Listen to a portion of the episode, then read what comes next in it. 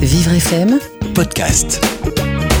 Alors, ce qui fonctionne aussi, c'est la plume de Billy Ferrand avec son instant suspendu. Aujourd'hui, Billy, bonjour, on va prendre du recul, mais surtout de la hauteur avec vous.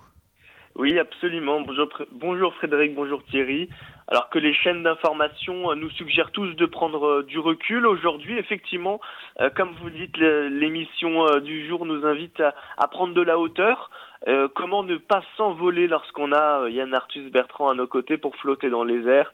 Alors même si le confinement réduit considérablement la pollution en Ile-de-France, que les pots d'échappement crachent moins de gaz, c'est pas de peau, car les conséquences sur l'avenir nous échappent toujours.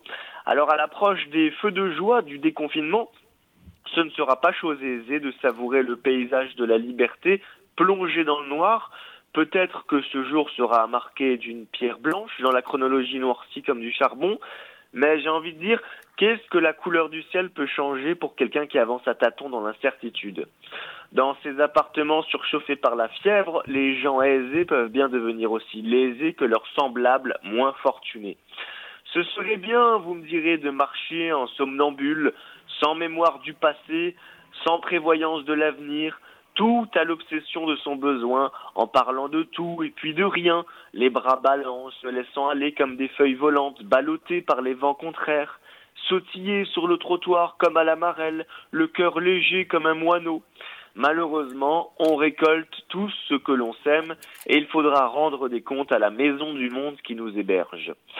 C'est dans une période comme celle-là, en sillonnant la Terre à hauteur de gratte-ciel, que l'on s'aperçoit que la nature reprend enfin son souffle.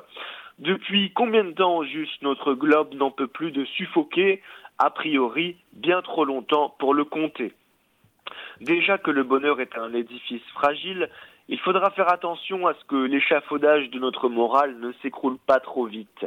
Au risque de rentrer chez soi comme un chien battu, qui se traînerait dans sa niche, que dis-je? Je reformule.